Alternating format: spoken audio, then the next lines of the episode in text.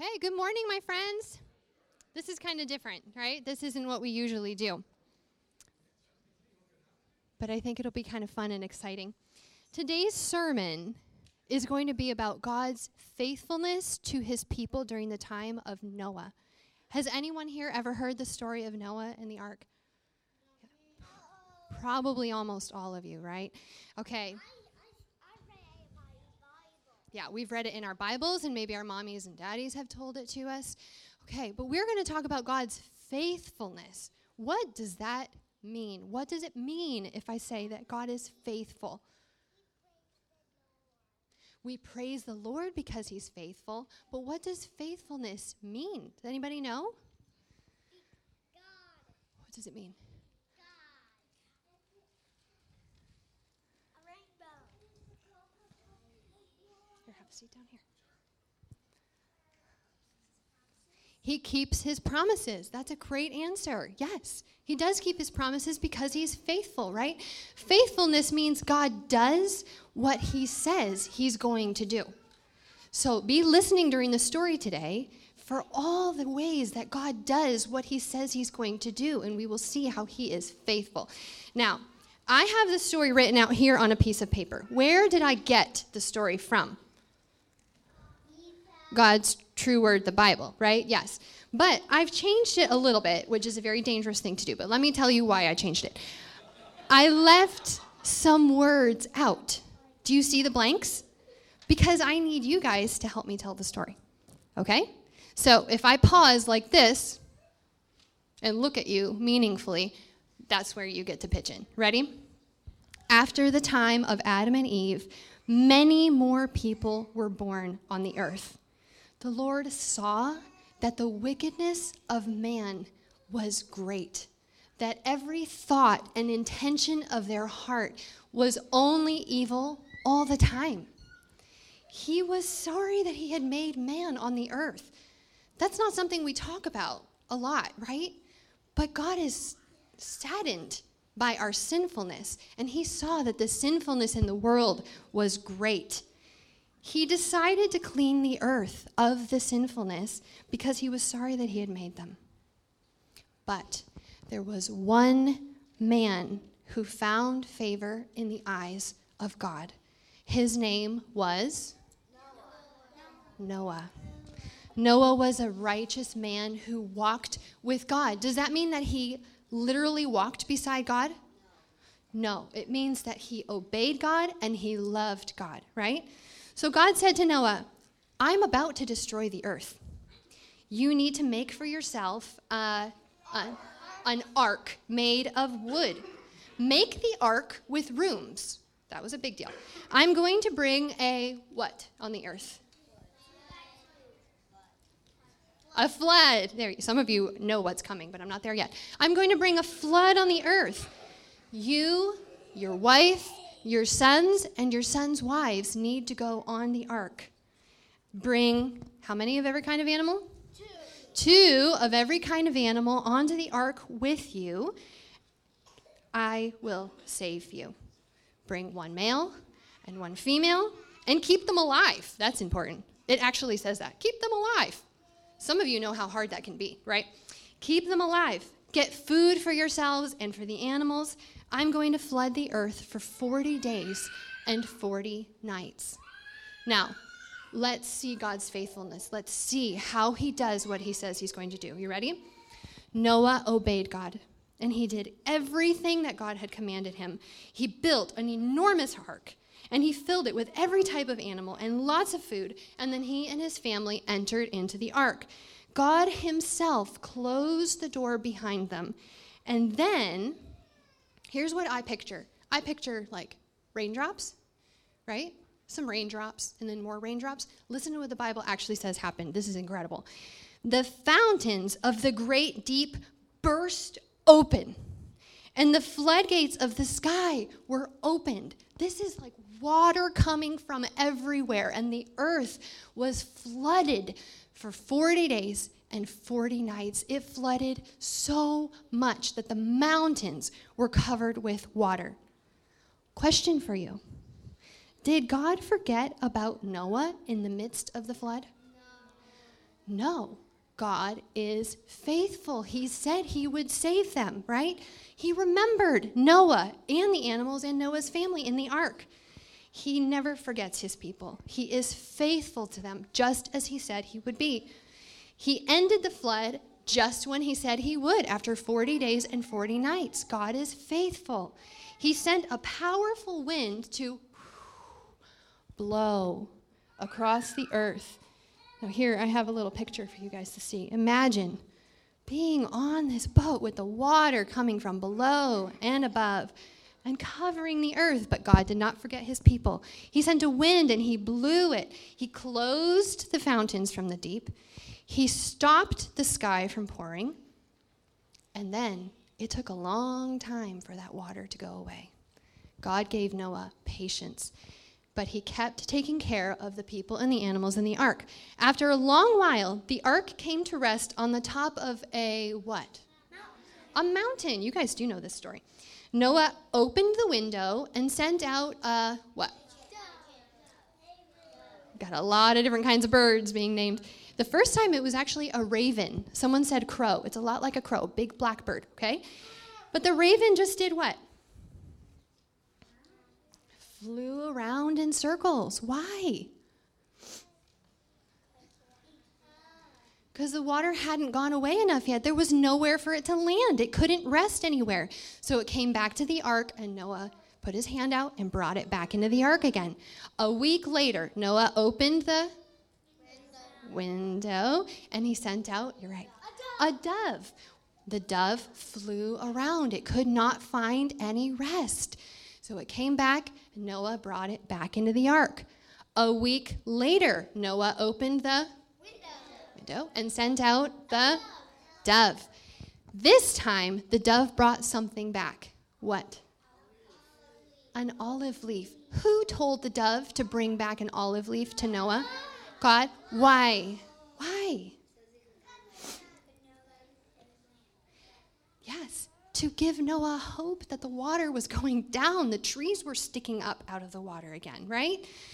Another week passed, and Noah opened the window. You guys could tell the story at this point. And sent out a dove. dove. What happened this time? The dove didn't come back. The dove didn't come back. It had found rest, right? The waters had gone down. God was faithful. He was providing land again for the people to live on. Listen to this, though. God gave Noah great patience to wait even longer. Noah did not leave the ark for another month. He didn't want to leave that ark until God told him it was time to leave the ark. When God did finally say, It's safe, he opened up the door, and Noah, his family, and all the animals came out. And what is the first thing that they did? Made. They made a sacrifice. Here they are in the picture all so happy to be out of that ark after so long. I can't imagine it was very nice in there anymore. They came out of the ark, and Noah built an altar and he praised God for his faithfulness.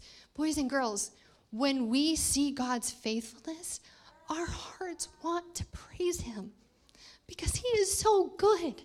He deserves our worship and our praise.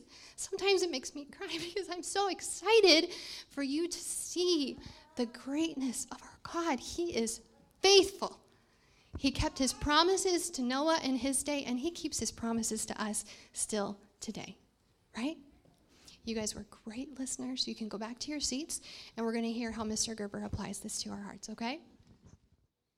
We are celebrating as a family, and what a great opportunity for us as we do that. And um, I'm excited this morning. Uh, last week we had uh, Travis, one of our deacons, teaching, and this week uh, get to see. Uh, we're going to hear from Dan Gerber, another one of our deacons. I've known Dan for a while. I think the first time I ever met Dan, he was on an opposing quiz team. Um, when we first started our program up after many years of hiatus here at uh, at that time Highland Bethel, and um, I remember watching Dan quiz for Pine Hills, saying, "Man, that guy's pretty good." Um, Dan has had a passion for the Word.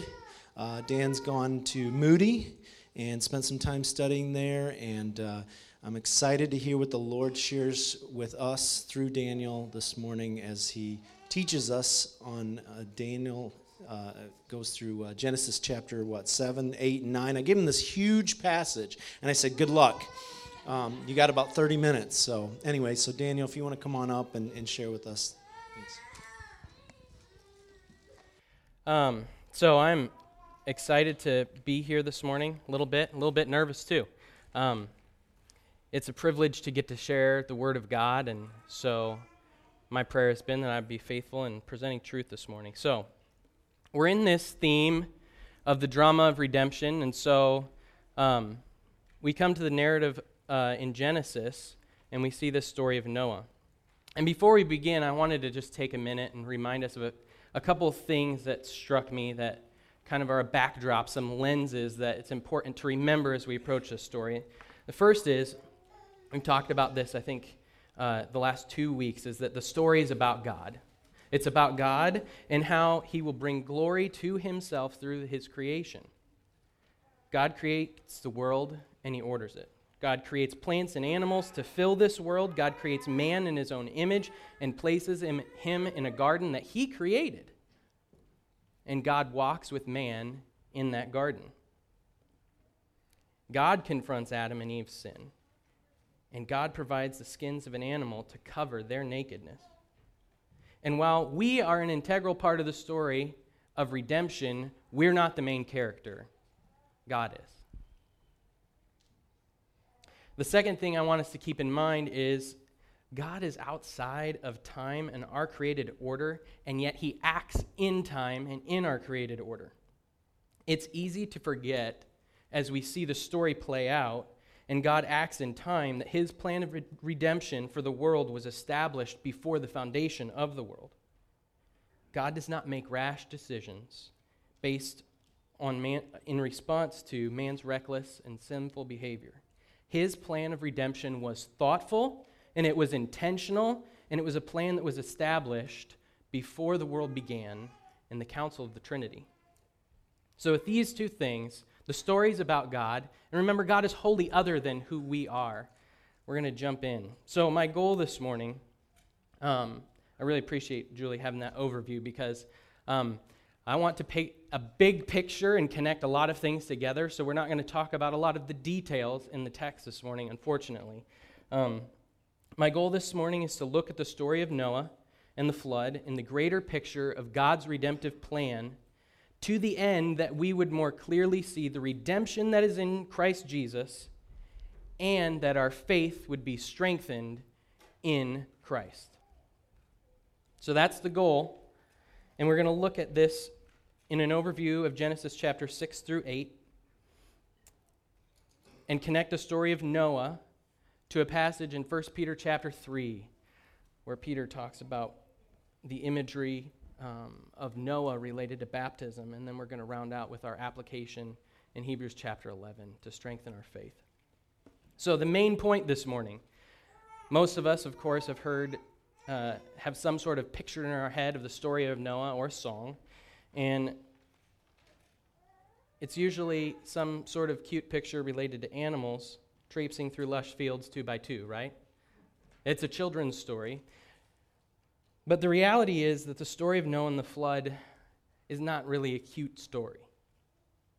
It's a dark time in history. The world is full of sin and violence. And when the animals come to the ark, it's a sign of impending judgment on the world. But the main point of Genesis chapter 6 through 8 isn't God's destruction of the world, but that God remembered Noah. And it's here that we are pointed towards the one who would come and take the Father's wrath on his shoulders and cry out, It is finished. And three days later, he would rise from the grave and be seated at the right hand of God, conquering sin and death. And that is Jesus Christ. So, as we approach the word this morning, would you bow and pray with me? Father, it is good together, gather together as your people to open up your word and to hear what you have to say. Lord, I pray this morning that I would speak the words that you've given me, that they would be your words and not my own. I pray for all of us here that our ears would be opened and that we would hear the truth that you have to speak to us this morning, that we would see Jesus more clearly. We pray all this in Jesus' name. Amen. If you'll open up your Bibles, Genesis chapter 6, we're going to start there in verse 5 and get a quick snapshot of what's going on in the world. Genesis chapter 6, verse 5, we'll start there.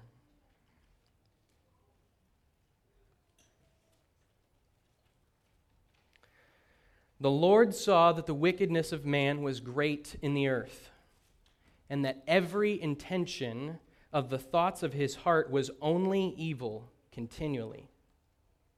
And the Lord regretted that he had made man on the earth, and it grieved him to his heart. So the Lord said, I will blot out man whom I have created from the face of the earth, man and animals and creeping things and birds of the heavens, for I am sorry that I have made him. But Noah found favor in the eyes of the Lord. In our theme of the drama of redemption, we come to Noah. His name means to give rest. And as the descendants of Adam's the descendants of Adam multiplied on the earth, sin multiplied as well. The wickedness of man is evident on the earth. And the problem of sin that we see here is that it permeates the thoughts and attitudes of the heart. Sinful behavior comes out of a heart that is sinful. Though the earth is full of sinful behavior, God's primary concern is that every intention of man's heart was continually evil. Next, we see that God's heart is grieved by sin. If your translation uses the word regretted, as mine does, you've probably got the wrong idea of regret, as in remorse. The Hebrew word here connotates not regret, but sorrow and pain associated with grief. Though God is the one who established the consequence for sin, he is deeply grieved over the sinful estate that man's in, a world full of violence and sin, and it breaks his heart. See, God is not second guessing his decision to create the world, nor is he looking for an opportunity to start over and try plan B. Remember, God purposed before the foundation of the world his plan to send Jesus to pay the penalty for our sin. It was because God loved us that he sent his Son into the world John 3 16 and 17 tell us that it was his love that motivated him to send his son into the world, not to condemn it, but to save it through him. God's heart is moved with grief over the unrepentant and sinful hearts of the world that he created. But know this God will judge sin, he will not leave the guilty unpunished. The reality is that God could have struck Adam down the moment that he sinned in the garden. And an even more deserving candidate would be Adam's son, Cain. But we see that God is patient with Adam, and he's patient with Cain, and he deals with them mercifully. Nevertheless, God's patience will not last forever, and he will judge sin. So, the overview of the rest of chapter 6 is amidst all this, God finds favor with Noah. God warns Noah about the impending judgment through a worldwide flood and commands him to build an ark so that he and his family might be saved. There are few people in Scripture who are spoken of in such glowing terms as Noah is. He's a man who's righteous, who's blameless, and who the scripture says walked with God. The writer of Hebrews makes it clear to us that Noah is commended for his faith in God. It's not simply that Noah believed in God, but that he believed God. He believed what God said and that God would do what he said he would do. And we see that that faith in God is what led Noah to obedience. And at the end of chapter 6 and verse 22, we have this profound statement Noah did this. He did all that the Lord commanded him. So we have this sight to behold, right? There's a stir in the neighborhood. An absolutely monstrous boat is sitting in the middle of dry land, belonging to the one man in the world who doesn't fit in with everybody else, right? Oh, wait. And then the animals start showing up, two by two. Not just a few, but all of the animals that Adam named show up to this ark. It's an amazing story, but I want us to grasp the theme that's going through, and there's a, a literary structure in chapter 7 through 8 that is very important to understand what the thrust of the passage is. It's called a chiasm. Now, I'm not one who's super familiar with these literary devices, so it wasn't until I started digging into commentaries that this really jumped out at me. But when it did, I was struck with the profound nature of the structure of this passage and what it points to. So, probably asking, well, what is a chiasm? Well, a chiasm is simply a repetition of similar ideas in reverse sequence. A repetition of similar ideas in reverse sequence. So let's talk about an example, right? A sandwich is a great example of what a chiastic structure is, right? You start with your bread, there's mustard on top of the bread, and then you have a delicious piece of meat on top of that. Then you put another, also delicious piece of meat on that. You top it with mustard again, and you finish with bread. The sandwich generally isn't about the bread, right? It's what's between the bread. That's the main focal point of the sandwich, am I right? It's the savory meat in the middle that it points to, but you can't have a sandwich without bread. Now, we can argue with the pieces that are in that sandwich after the service. But I hope you get the idea of what the structure is. So we have parallel terms that, that walk us up to a pinnacle moment in the passage and then also reinforce that as they come back down. And so that's the structure of Genesis chapter 7 and 8. And I want to give us an overview so that we see this, so that we understand the main thrust of the passage, which is chapter 8, verse 1. So let's start out. Okay, our first point is that there's seven days of waiting. Chapter 7, verse 4 God tells Noah to enter the ark and wait for seven days. It's reiterated that he did this in verses 7 through 10 and that Noah obeys what God commanded. Notice that the door of the ark stays open for seven days before the flood comes. So, our first point, our first step in moving up to the central point of the passage in 8 1 is seven days of waiting. Then there's 40 days and 40 nights of rain. Again, going back to verse 4, we see that after seven days of waiting, uh, God says that there will be 40 days and 40 nights of rain on the earth. This is reiterated again in verse 17 when God shuts the door and it happens. There's 40 days and 40 nights of rain on the earth. And then scripture tells us in verse 24 our third point seven days of waiting, 40 days and 40 nights of rain, and then we have 150 days where the water covered the surface of the earth. And it continued to cover the surface of the earth for that time. So we have three points leading up to the main point in chapter 8, verse 1. And here we read the central theme in the story of Noah and the flood, and that is this God remembered Noah and all the animals on the ark with him.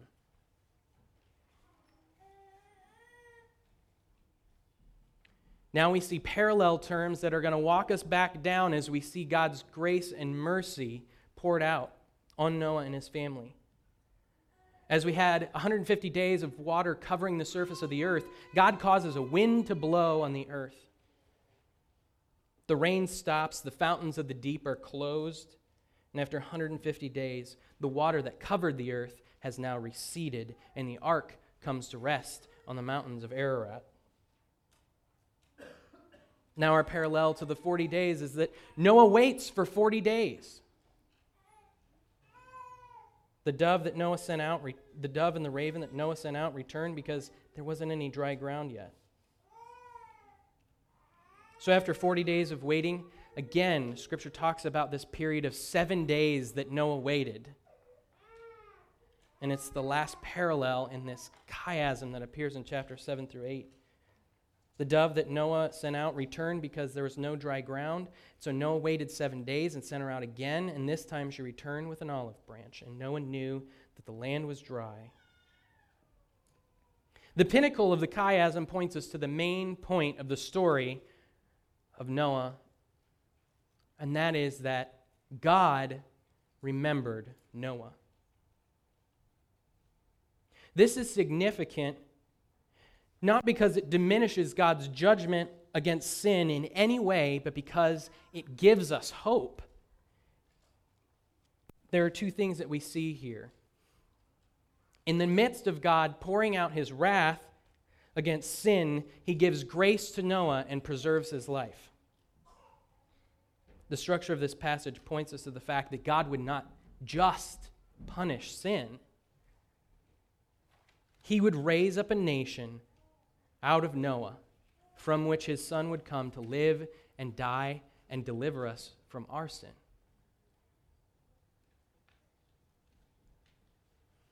If you guys will turn over to 1 Peter chapter 3, we're going to pick up in verse 18. This is the baptism connection, and this struck me. And I want to connect this for us. You might be thinking, okay, it's a great idea, but are you sure? Are you sure that's really what the passage is talking about, Daniel? And, and the answer that I've come to is yes. Yes, it is. So in 1 Peter chapter 3, verse 18, we have such an awesome picture as Peter talks about the flood and Noah. 1 Peter chapter 3, starting in verse 18.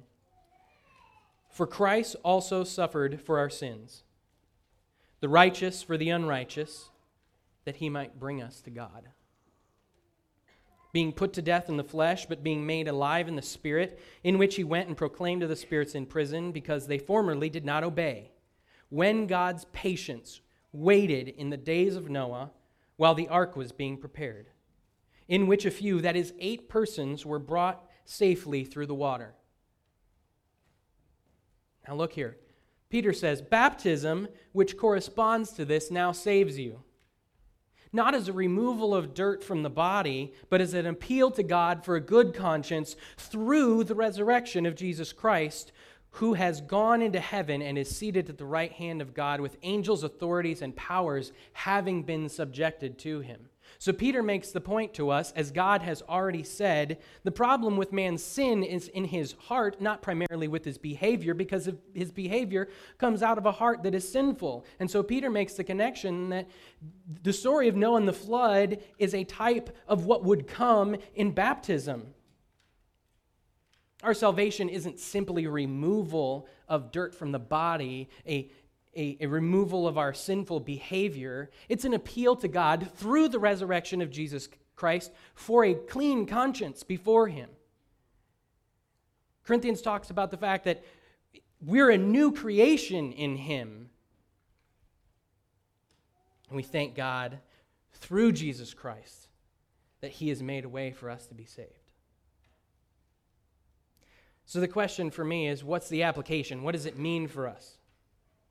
It's a good story. It's great to see this theme stretched out, but what does that mean for me? What does that mean for us? And the application that I've been struck with over and over and over again is this strengthen your faith in Christ.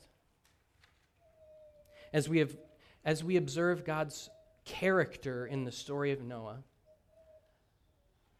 what does it mean? In Hebrews chapter 11, we see a list we call it the Hall of Faith. Noah is a part of that. Men and women who were noted and commended for their faith in God. It's a great list. And at the end of this list, in Hebrews 11, chapter, uh, 11, verse 39, we are given a summary statement that all of these men and women had faith that God would do what he said he would do in making a way of salvation for his people, even though they died before they got to see the culmination of this in Jesus Christ. And so we see that we also are justified by faith in Jesus Christ, along with Noah, in the same faith that he had. So, what does this mean for us? Well, if we continue in Hebrews chapter 12, It says this Therefore, since we are surrounded by such a great cloud of witnesses, let us throw off everything that hinders and the sin that so easily entangles, and let's run with perseverance the race marked out for us. Let us fix our eyes on Jesus, who is the author and perfecter of our faith, who for the joy set before him endured the cross and scorned its shame and sat down at the right hand of God. Consider him who endured such opposition from sinful men, so that you may not grow weary and lose heart. What this means for us is that we must fix our eyes on Jesus in order that our faith in him might increase. This is what Noah is commended for, for he didn't simply believe in God. He didn't believe things about God, he believed God. He believed what God said and that he would also do what he said. And so his faith led him to obediently do what God commanded him.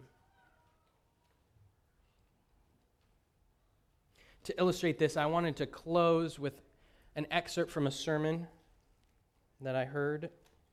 It's by Art Azurdia from Trinity Church in Portland, and I've listened to this uh, several times over the last two months, and it's had a significant impact on my perspective on what true and authentic faith is.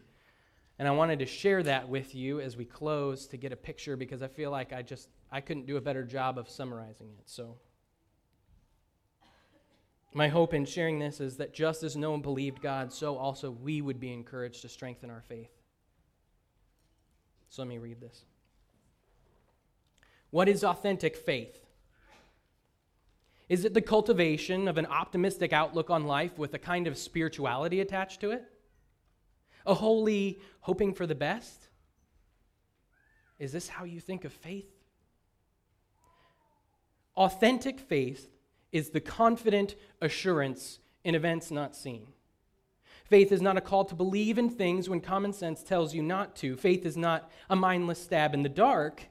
It's not a crossing of the fingers and hoping for the best. It's not a leap into apparent nothingness. It is a word that speaks of reasoned, careful, deliberate, and intentional thought. Thought upon what?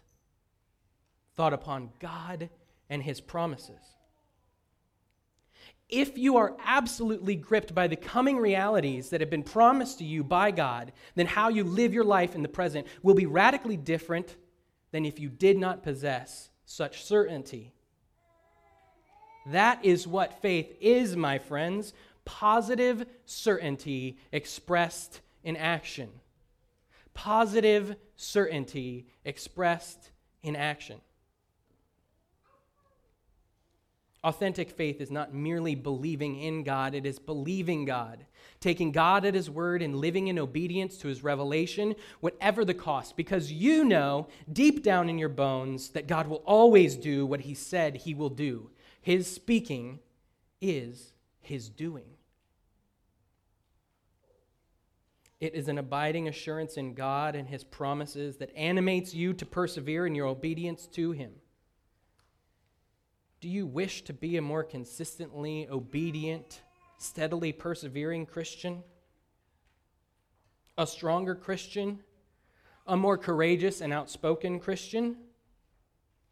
Your faith instinctively strengthens in direct proportion to the expansion of the object of your faith.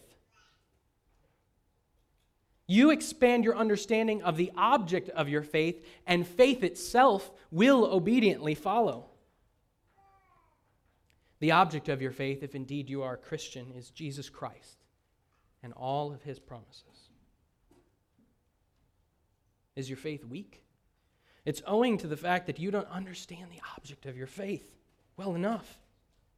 But when Jesus becomes progressively bigger, better yet, your understanding of who he is progressively conforms to reality, your faith will become increasingly stronger. But how does this happen? How does this happen? It happens by immersing yourself in the faith arousing Word of God. Read of Jesus Christ. The same power, the same Word that long ago brought the universe to life, is the same Word that can bring you to life and furnish you with a faith that is truly and authentically Christian. So, my prayer this morning in the story of Noah is that we would see that God remembered Noah and that through Noah he made a way for his people to be saved in Jesus Christ. I pray that as we observe this story and we see God's character and his faithfulness, his patience illustrated, that we would be encouraged to fix our eyes on Jesus, who is the author and perfecter of our faith, and that our faith would be strengthened in him. Let's pray.